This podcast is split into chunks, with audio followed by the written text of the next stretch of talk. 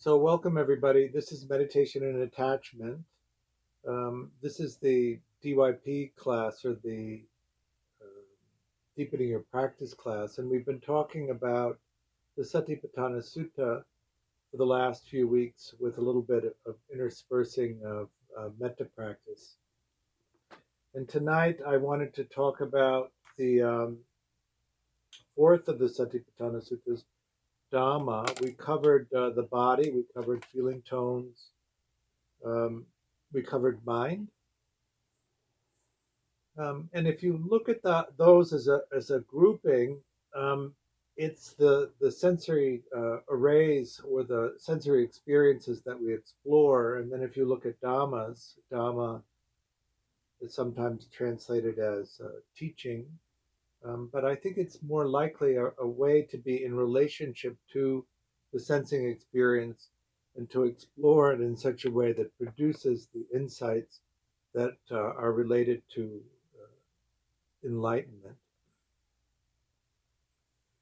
Um, I think that uh, as I was reviewing this material earlier, uh, that um, it's probably a good idea to do this in in a couple of classes. So I'm going to do part of it today and then uh, part of it uh, next week. So the Dhammas are the five hindrances, the five aggregates, the six sense spheres, the seven awaking factors, uh, and the uh, Four Noble Truths.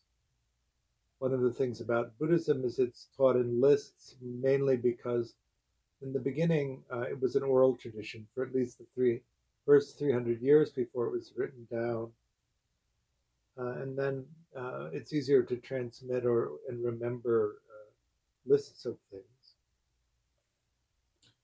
If you have uh, any kind of uh, involvement in a meditation community that, that's Buddhist oriented, particularly Theravada, then what you'll probably recognize in these lists are things that you've heard before the five hindrances are uh, desire or craving, aversion, sloth and torpor, restless and agitation, and skeptical doubt. And the opposite of the five hindrances is equanimity. So when you're investigating the sense experiences uh, as they arise, uh, not interfering with them, you may apply this uh, aspect of the five hindrances. Is the mind equanimous? That is, is it allowing of the experience as it is without needing to move away from it, without needing to move toward it? Or is the mind in a state of um, non equanimity? Let's put it that way. So, one of these states uh, of the five hindrances. I, if you've sat with me before, probably uh, have introduced you to this as a, a quadruple noting or triple noting. Um, so, first noting for sensory clarity uh, is it in see, hear, feel? If you want to do a further division of that into see in, see out, hear in, hear out, feel in, feel out, you could do an even further division into uh, see, uh, hear, feel active or restful states, and then also the flow states. That would be the complete grid in Shinzen system. But that would still just be tracking the sensory clarity of the, of the experience of the present moment. Vedana is the second aspect of that. Um, the feeling tone is the English word that's often used to describe it is the sensing experience itself pleasant, unpleasant, or neutral? I like to think of it more in terms of contemporary neuroscience and understanding it in terms of processing speed. Does the experience that you're sensing require urgent attention?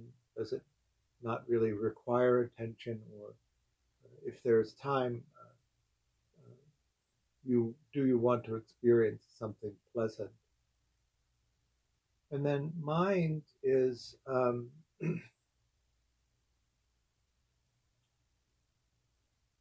I think really the, the way that I think about mind is the direction of where your attention goes. Um, in each moment, um, the mind moves towards something, it moves away from something, it um, collects a series of mind moments. That would be the sensing experience of mind. So in Buddhism, we talk about six senses uh, touching, seeing, hearing, tasting, smelling, and that activity of mind. And then noticing um, the quality of the mind state itself. So, um, is the mind lustful? Is the mind angry? Is the mind deluded? Is the mind distracted? So, uh, craving, aversion, unconsciousness, the three uh, marks of existence, and then distracted as, as opposed to not concentrated. And then those would be considered the ordinary mind states. And then uh, the uh, higher mind states is the mind great, so expansive, and its awareness is the mind unsurpassable. Um, when we talk about the mind being surpassable or unsurpassable, we're talking about high concentration states. Jhanic states is the mind uh, in the fourth jhana, which would be unsurpassable, or is it one of the surpassable mind states. Is the mind concentrated or not? That's different. Um, and then liberated is the mind liberated or not. And uh, so then we come into the Dhammas, and what you may notice about this um, listing of things is that they tend to be overlapping in some sense. Um, go back to my list. I like to uh, refer to the list in order because my mind often rearranges things and that can be confusing.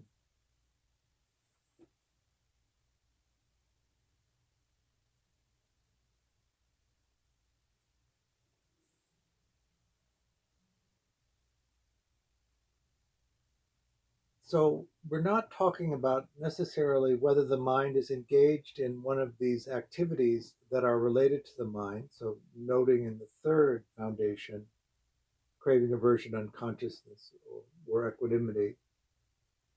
Here we're noticing in the Dhammas the nature of sensual desire, the nature of aversion, the nature of sloth and torpor, the nature of restlessness and agitation, and the nature of skeptical doubt.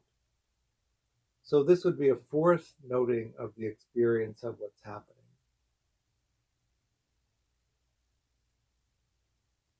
An investigation of the quality of the experience of the present moment or the interpretation of it. We know what's happening through the experience of the capacity to sense it. But then the sensing experience itself is not the whole picture the processing and the creation of conceptual reality is the other piece. So we take in the sensing experience, we evaluate it for processing speed, and then it's compared to the perceptual database to make sense out of what the sensing experience is. So we have the object that can be sensed, the capacity to sense it when they meet, contact happens, which creates the consciousness of the sensing experience, and that that conscious sensing experience is then compared to the perceptual database to see if there's an entry in the database that matches the pattern of sensing enough that we can identify what the present moment sensing experience is. If there is an entry in the database, we attach to the sensing experience or fixate the sensing experience and create conceptual reality out of the raw sensing data based on the database. Or imagination. If we don't have an entry in the database that's close enough, we might be able to imagine or extrapolate what that sensing experience represents in the moment. Um, noticing the presence or absence in the experience of doing that, whether there's desire, temp- typically talk about desire as uh, wanting something different than what is, sensual desire. Uh, aversion is not wanting what is. But here we're talking about a mind that's slothful or sleepy. In meditation practice, particularly at the beginning, what you may notice is that when you close your eyes and attempt to settle in and explore the, the inner life, the body mind has a tendency to want to go to sleep.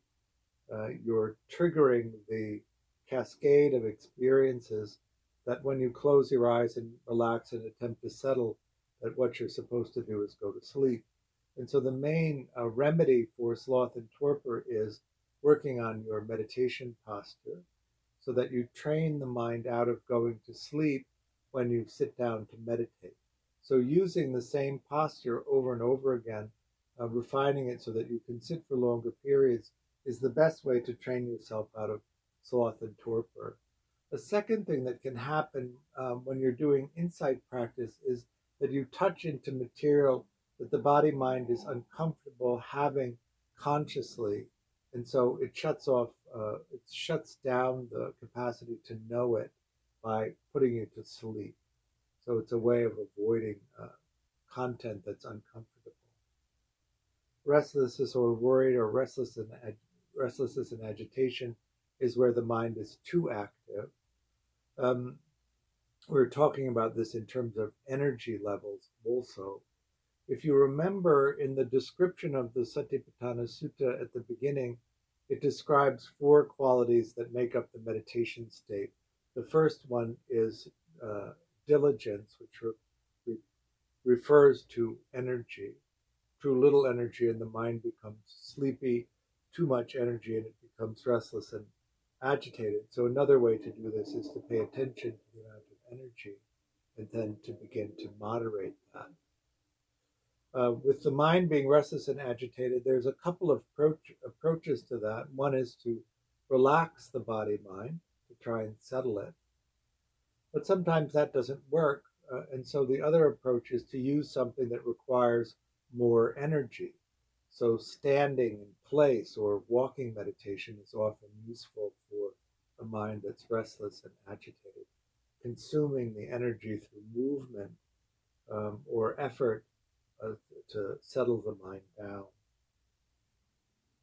Um, doubt is skeptical doubt. Uh, this refers to a specific kind of doubt, which is that the path itself will lead to enlightenment. Um, often, when we're sitting in meditation thinking, Why am I doing this? This is a waste of time.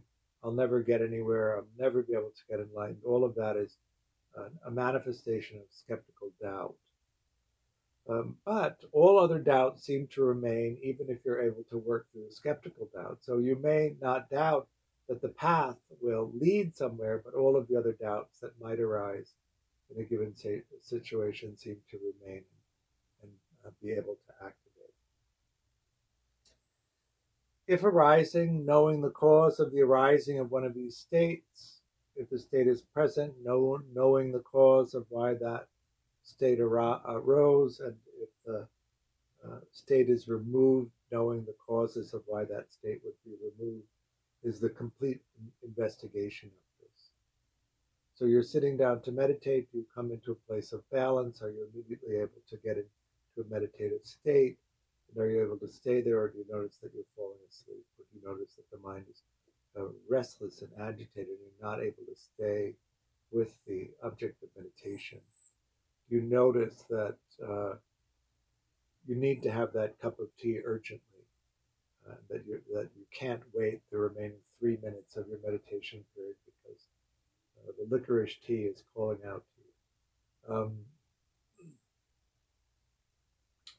aversion, uh, you just not want to meditate, you, you have a hard time getting yourself to sit on the cushion for whatever reason. The reason that you want to begin to, to notice those experiences in relationship to the sensing experiences or just the experiences of the present moment is because each of them has specific antidotes that you can use to settle them so that you can continue to go on to your uh, insight practice. uh, in the way that the Satipatthana Sutta is constructed, you move through these different things, uh, different uh, lists, as a way of investigating and moving higher and higher up the list until you get to the place um, of uh, truly being able to investigate the Four Noble Truths. The next set, the next list is the aggregates. One of the things about Shinzen's uh, um, system is, in some sense, it's a replacement for uh, the aggregates. When um, this is probably 20 years ago or so, when, when he was formulating this, uh, he often talked about it uh, at the time in relationship to the aggregates, although it's been quite a long time since he did that. Um, material form, feeling tone, cognition, volition, and consciousness is this investigation. So material form or rupa, the, the, the body itself. Uh, so in Shinzen's, uh, the reason I keep poking at Shinzen's system is because that's the techniques that we use to explore this. We'll use them later. So that would be feeling uh, or feel in his parlance, just the, the felt sense of the body. And then exploring feeling tone. So first we note for uh, nama rupa or just na, uh, just rupa, just body. And then feeling tone, pleasant, unpleasant, or neutral, that's again just related to the sensing experience itself before it goes through the process of perception. Cognition is this process of knowing what it is, that's the comparing it to the, the perceptual database. Volition is what are you going to do in response to that experience of the present moment? So, uh, the way that I normally describe this is that you have the object that can be sensed, the capacity to sense them when they meet. Contact is formed, which creates the consciousness of the sensing experience, which is compared to the perceptual database. If there's a close enough match in the perceptual database, the unformulated, unfixated sensing experiences becomes conceptual reality, which is projected outward. And in this process of forming conceptual reality, the way that you're going to respond to the conditions of the present moment is part of that. So, your volition, the action that you're going to take in response to the conditions of the present moment. And then the last one is consciousness. Consciousness uh, could also be talked about in terms of the this experience of self that often arises when you create conceptual reality. The relationship of your experience to your perception of conceptual reality. I am causing this. I am doing this. This is happening to me. I'm controlling this. I'm the author of this. This is what I am going to do in response to what's happening in the present moment is consciousness. Consciousness is there as long as the consciousness of the sensing experience is there. So, as long as there's contact, that whole process is unfolding. And as soon as the uh, contact between the sense object and the capacity to sense is broken, that whole system collapses, including the, the sense of I am doing this in response to the conditions of the present moment. And so the investigation is meant to include all of these different aspects. One of the ways that we do this in, in meditation is to sit without the volition to do anything, and then to notice that the body mind simply continues to do it anyway without our intending to do it. So we see into the nature that there is no self causing all of this to happen, that actually we are a process or a condition, uh, a conditioned phenomenon, maybe really, that responds to each sensing experience. We're reactive, how Dan Brown would put that.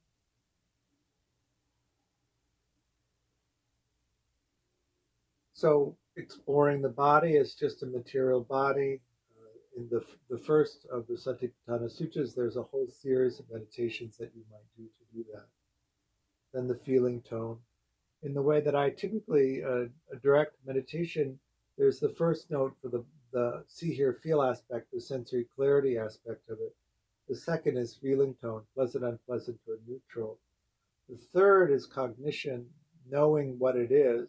So knowing where your attention is, soaking into the sensing experience of it, understanding that the intention and action that you might take in response to that volition arises, and you know that as well, and then understanding um, what is the sense of I amness in the moment, each of these moments. So, um, noting first, see, hear, feel, noting second, pleasant, unpleasant, neutral, noting uh, as the third one um, uh, craving, aversion, unconsciousness, or equanimity, and, and then in the fourth, uh, noting um, any of the first list or any of the second list. Is the mind craving, aversive, uh, restless, agitated, full of doubt or um, uh, some kind of self reflective meditation is uh, the sense of self strongly present or not strongly present. Is that making sense? Any questions about that so far? One of the things that I, I always like to say is that I'm not asking you to pay attention to something that hasn't always been happening. It's always been happening. Um, you just may not have paid attention to it in order to know it. Um,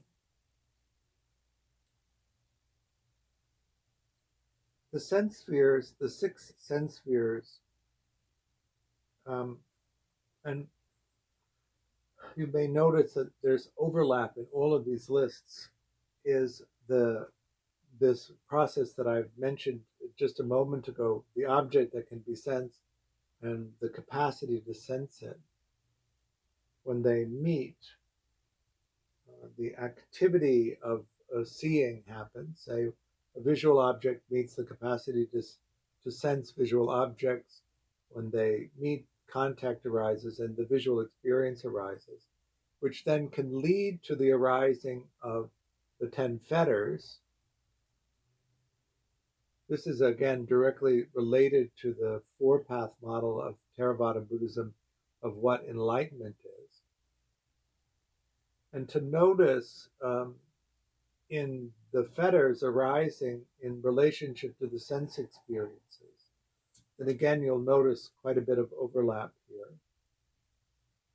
The first three fetters are um, belief that religious ceremony and enlightenment are the same thing. The second is that there's an experience of self that is uh, intrinsic, continuous, uh, uninterrupted, ongoing, solid. Uh, and the third one is skeptical doubt. The fourth one is craving. The fifth one is aversion. The sixth one is desire for material existence. The seventh one is the desire for immaterial existence. The eighth one is sloth and torpor. The ninth one is restless agitation. And the last one is uh, conceit. Oh, how enlightened I am. Oh, what a great meditator I am. Oh, all of the different uh, things you might uh, put in that sentence. So, this is in the sense exploring how those experiences arise in that moment of sensing as it arises. You're, you're hearing a familiar theme of craving, aversion, restlessness, and agitation, consciousness, doubt. Can you be in the experience of the present moment in the state of equanimity where you're simply allowing the experiences uh, as we, as human beings in this uh, form, can take in those experiences? Can you watch the way that, that the sensing experience is converted into conceptual reality through the exploration in that moment of the database that you use uh, to understand the unfixated sensing experience and create the perception of the world around you and also the perception of self. This is meditation and attachment, so we often talk about this in terms of attachment theory. And one of the experiences um, that's so illustrative of this is the ideal parent figure protocol. And the reason that the ideal parent figure protocol, which is a, a meditation that's based on the Tibetan Mahamudra practice of visualizing, is so useful is because you are asked to intentionally visualize something, which means you're drawing on the database and uh, manifesting it uh, so that you can see in the way that you manifest something the nature of the database. How it is you visualize something relates to what's in the database and what you can know. And then it also uh, is illustrative of the imagination. Often the conditioning restricts the capacity of the imagination uh, uh, to perceive what's actually happening I like to talk about this in terms of quantum physics uh, because the modeling there is uh, quite uh, um, descriptive, I think, of actually what our experience is. In each moment, what's arrayed in front of us in the next moment is the full array of potentialities.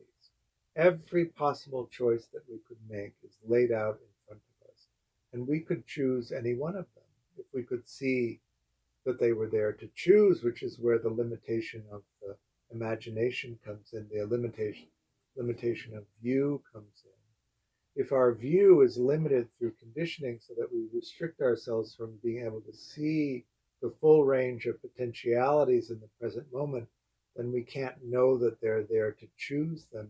And so the conditioning restricts the, the, the path that we can take. Uh, samsara is often the word a rut where the ox wheels pull in. If you can open up your view and see things clearly the way that they are, then what you can also see is the full potentiality of everything, all of the choices that are available to you in, the next moment. And then you would be free to choose whatever you wanted.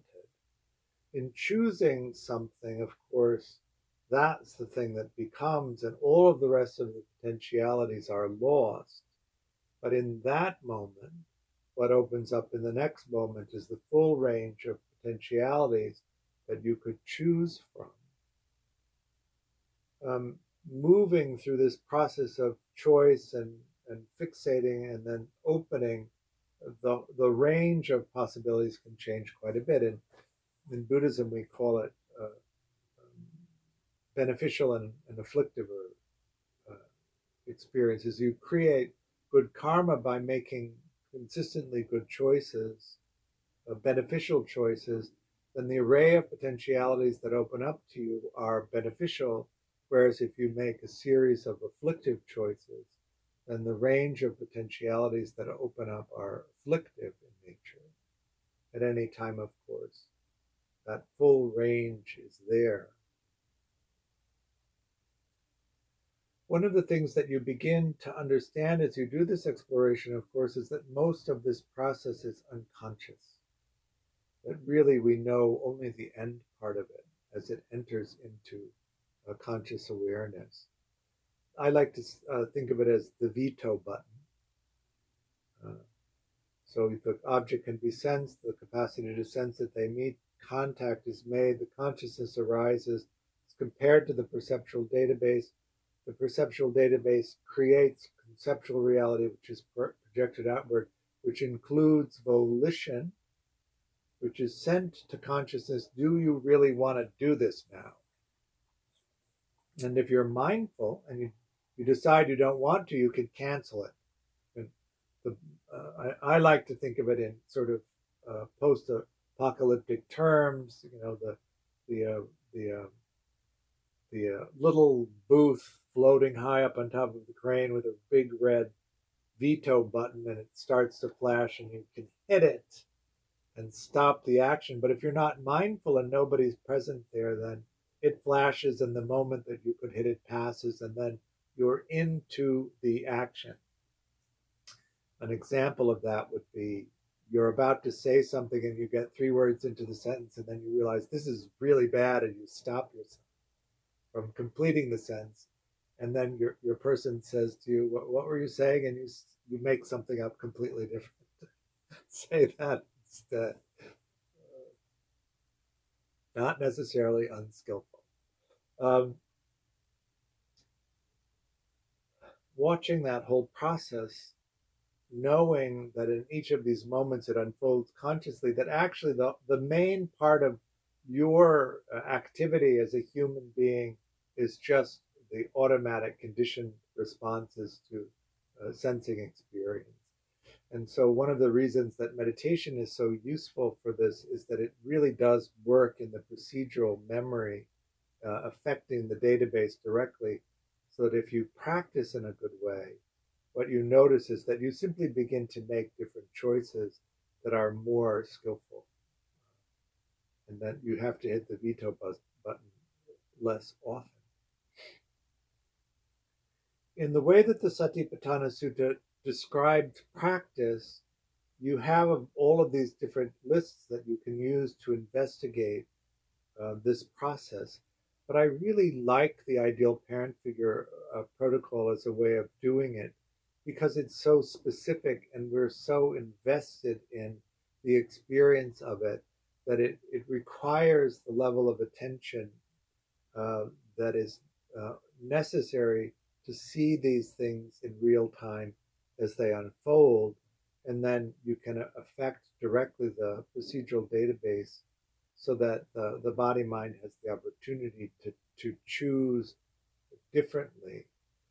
If the only way that we could get these things to change uh, and move ourselves in the direction of more uh, beneficial responses to things was to catch it after we've done it, we're going to miss too many of the things that happen in order to really uh, effectively change uh, the, the karma that we're experiencing. Um, it's one thing to catch it quickly and repair it. It's another thing to just choose something altogether and do that instead so that there's no need to repair the, the situation. Um, it is very important, though, to pay attention and to repair as fast as you can.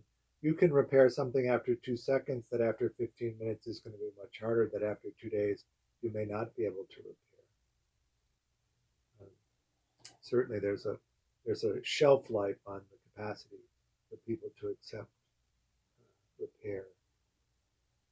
We are human beings and we are meant to live in social groups. And so we want to be skillful at developing this capacity to live in uh, social groups uh, we are meant to explore the way that we find real meaning in our lives is through this process of exploration.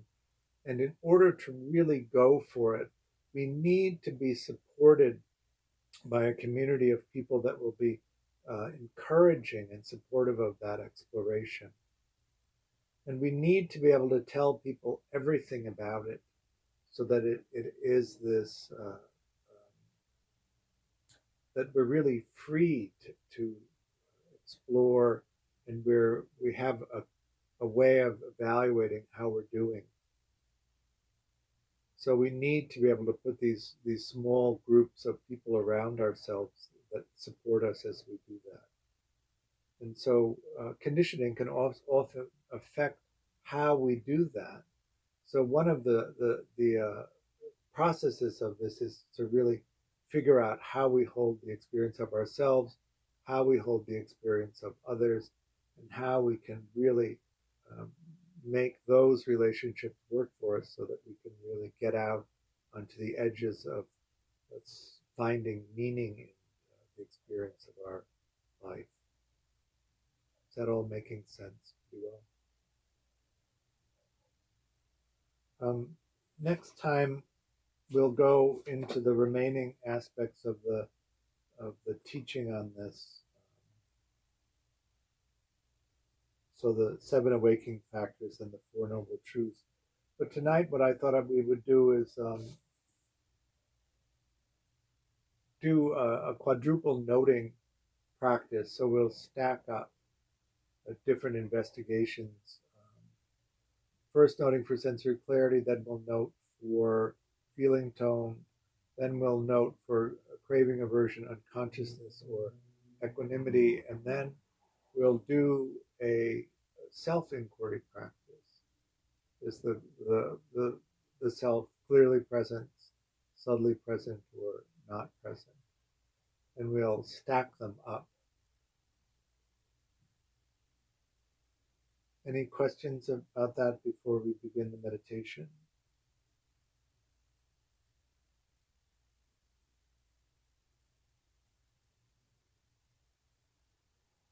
Hey, how are you?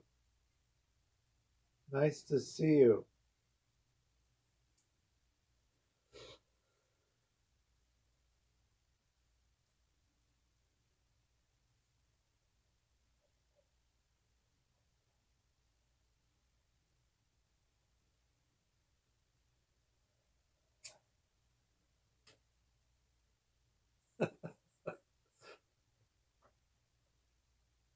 It's called the default processing mode of the mind. If you don't engage the mind in something, it just does that thing that you're talking about. And the studies uh, really do show that the longer you allow yourself to do that, the more negative yeah, the evaluations become.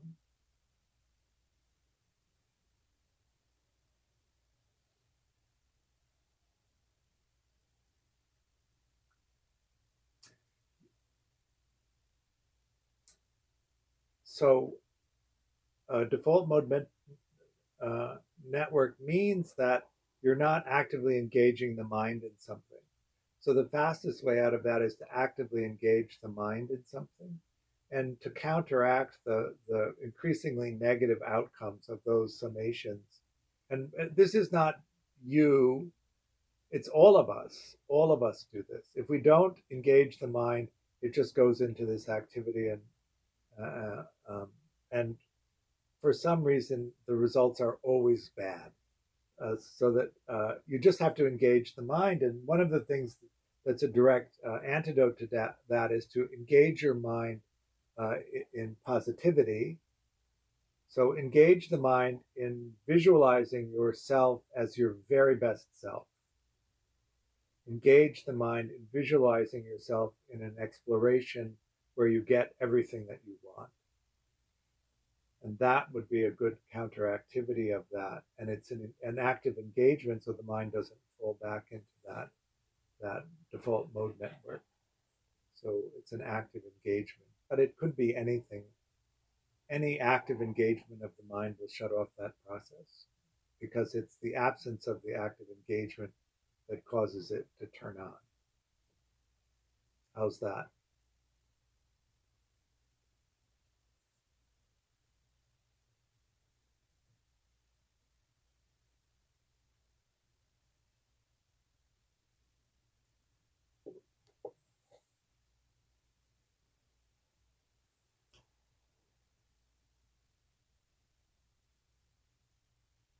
Um,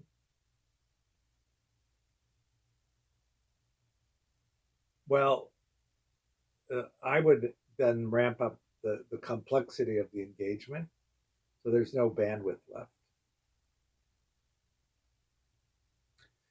I mean, people play solitaire for that reason, and they play video games for that reason. All of those things engage that aspect of the mind so that you're actively engaged in something and not falling back into but if that's not enough, then you have to get something really much more engaging to, to get yourself out of it. Good? Someone else?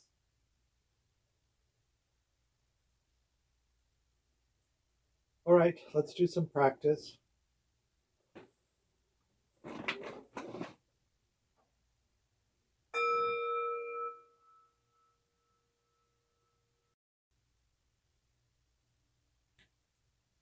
So, how did that go?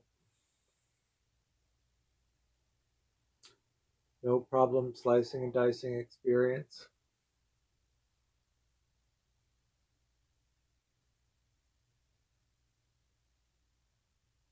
Yeah.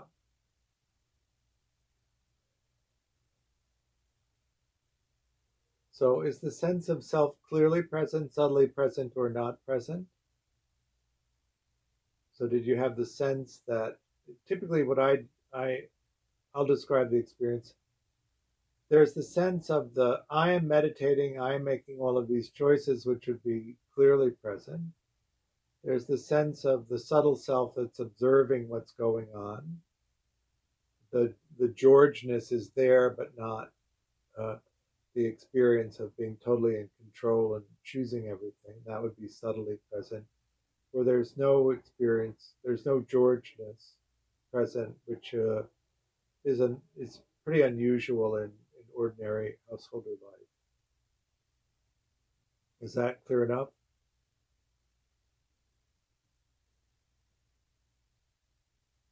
Do you have a sense of Stephenness? that you notice arises in intensity and sometimes is not so intense? Yeah, that's it. That that particular meditation is known as a self-inquiry meditation. Someone else? Jason?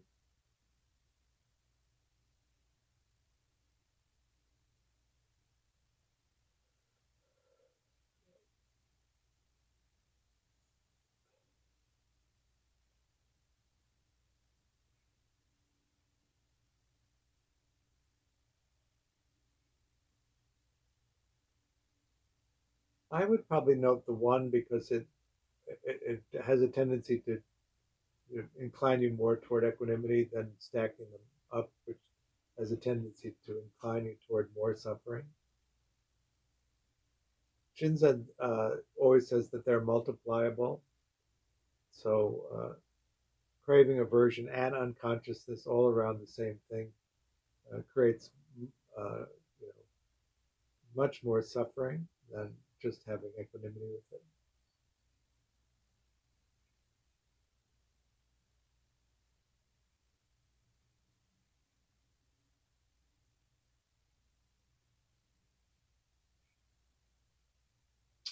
Well, I think that your interpretation was probably correct. You want something different. You want to be out of pain. At the same time, you don't want the pain.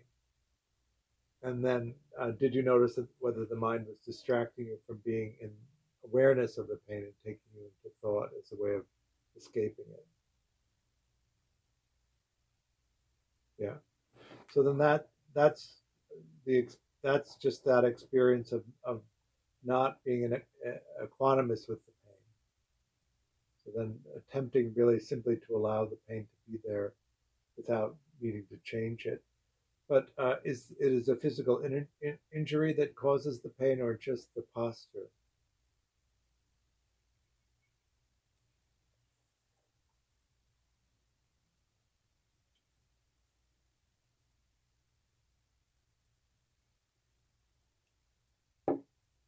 Every the chair.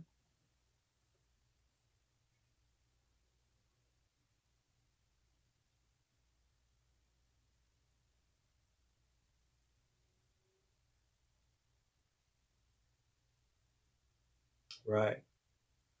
Yeah. So that might also be a, a an attachment to the the posture, the sitting posture, uh, and that um, maybe alternating uh, between that and the chair. One of the problems of being in a Western body is that um, we're we're not really designed to sit on the floor. That is to say, we haven't grown up sitting on the floor, so our tendons and muscles and joints are all not stretched in a way that makes that comfortable.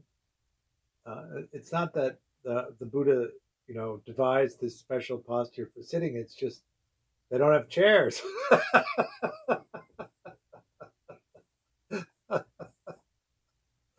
we desi- we we develop postures that are perfectly suited to sitting in chairs because that's how we did it.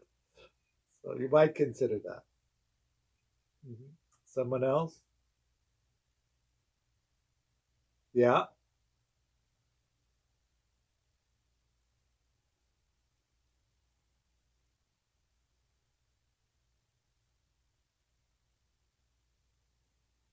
Right.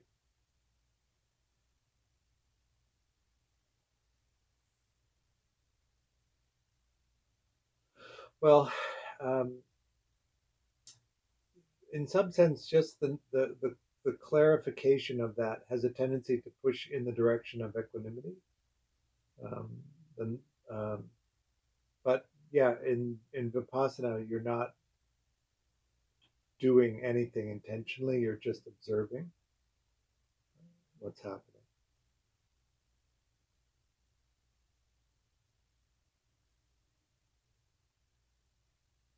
The not wanting. Right. So, right.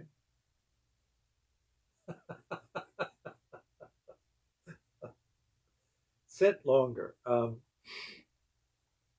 so, what was unpleasant about it?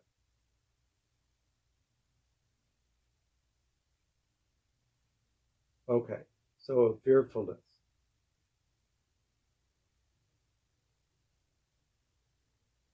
Right.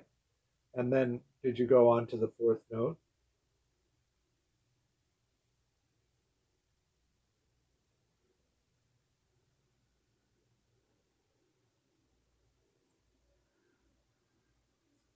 Okay.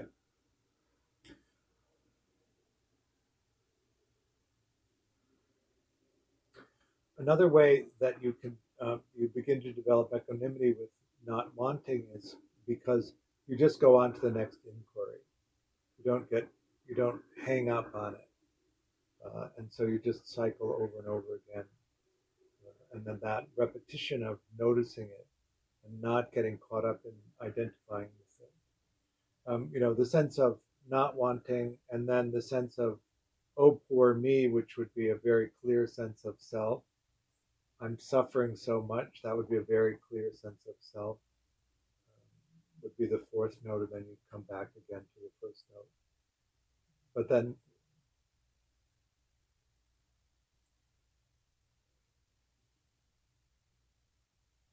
Right.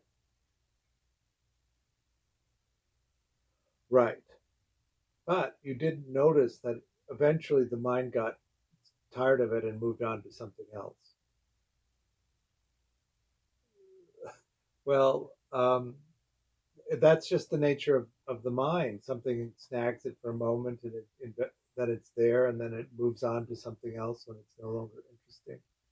And you begin to push through the uh, what seemed to be uh, really challenging experiences um, over and over again, and then they become uh, each time you do that less and less challenging. It's it's just the natural process of it. One of the reasons we do the long sitting on the retreat is because you push through all of those uh, discomforts in the body pretty quickly, and then they're not that they're just not that they don't have as much grab as they do um, if you haven't been able to do that. Right. Mm-hmm. Someone else? Keith?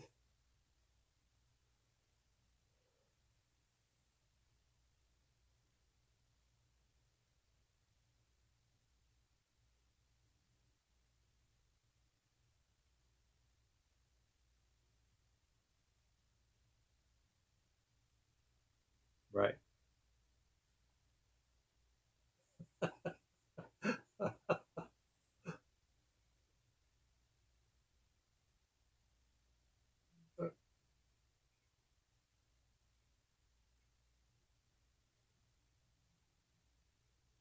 Right. Right.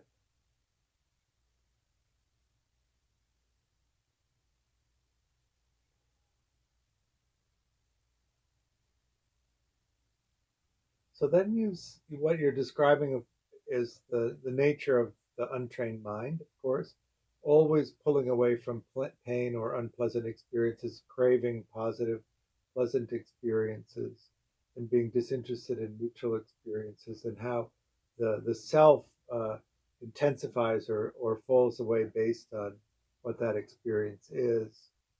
Um, if you were caught up in thinking what was the experience of self in that, uh, often it, you're just completely unconscious. There's no experience of self in that. So, um, uh, the insights that we're wanting you to have by doing this practice, you've just essentially described. That the aversive act- activity tends to create the a strong sense of self. The, the greater the lack of equanimity, the greater the, the sense of self. The greater the sense of self, the greater the sense of suffering. Good. Someone else? All right, good. Um, so let's see. On Saturday, I'm doing a uh, Dharma Maps day long. So we'll go through the first uh, eight uh, stages of insight. Um, the, we'll review the first five, which we've already covered, and then go into the knowledge of the miseries, which is six, seven, and eight. Uh, unsurprisingly, uh, the knowledge of the miseries are the fearfulness that arises when you see that there is no sense of there is no permanent self. The misery that arises when you realize that everything is impermanent and the disgust that you feel being stuck in a human body which will grow old and get sick and die. Um, yeah there is Yeah, and sign up. Um, and then uh, toward the end of the summer, we're going to do a series of day longs on the level one meditation and attachment training, which is uh, covering the basic um, information about attachment theory and how to work with it using meditation. We'll we'll do a, a meditation for attachment relationships, which we'll talk mainly about how secure collaborative relationships work and uh, what to do about that. We will be starting a level two this fall, I think in November. Uh, level two is a much deeper dive into the uh, meditation and attachment material and includes the ideal parent figure protocol. And then we're going to do a retreat uh, on the week between Christmas and New Year's, a virtual retreat for six days. So all of that's up on the website. Take a look at it. Um, I offer this teaching on a dana basis. Dana is the Pali word for generosity. Um, I offer the teaching freely, uh, and you're free to partake in it. Uh, but if you're able to make a donation, we really do appreciate that. It helps support me and also support the work that Metagroup is doing. There should be a link for the donation in the email you received, or if you go onto the website there's a link for making donations associated with this class. Uh, next week we'll finish the uh, the Satipatthana Sutta as it's written, and then the following week we'll do some IPF with uh, Satipatthana Sutta as a as a framework for exploring that aspect of it. Thank you, and uh, see you soon. Thanks for coming. Bye. Yeah.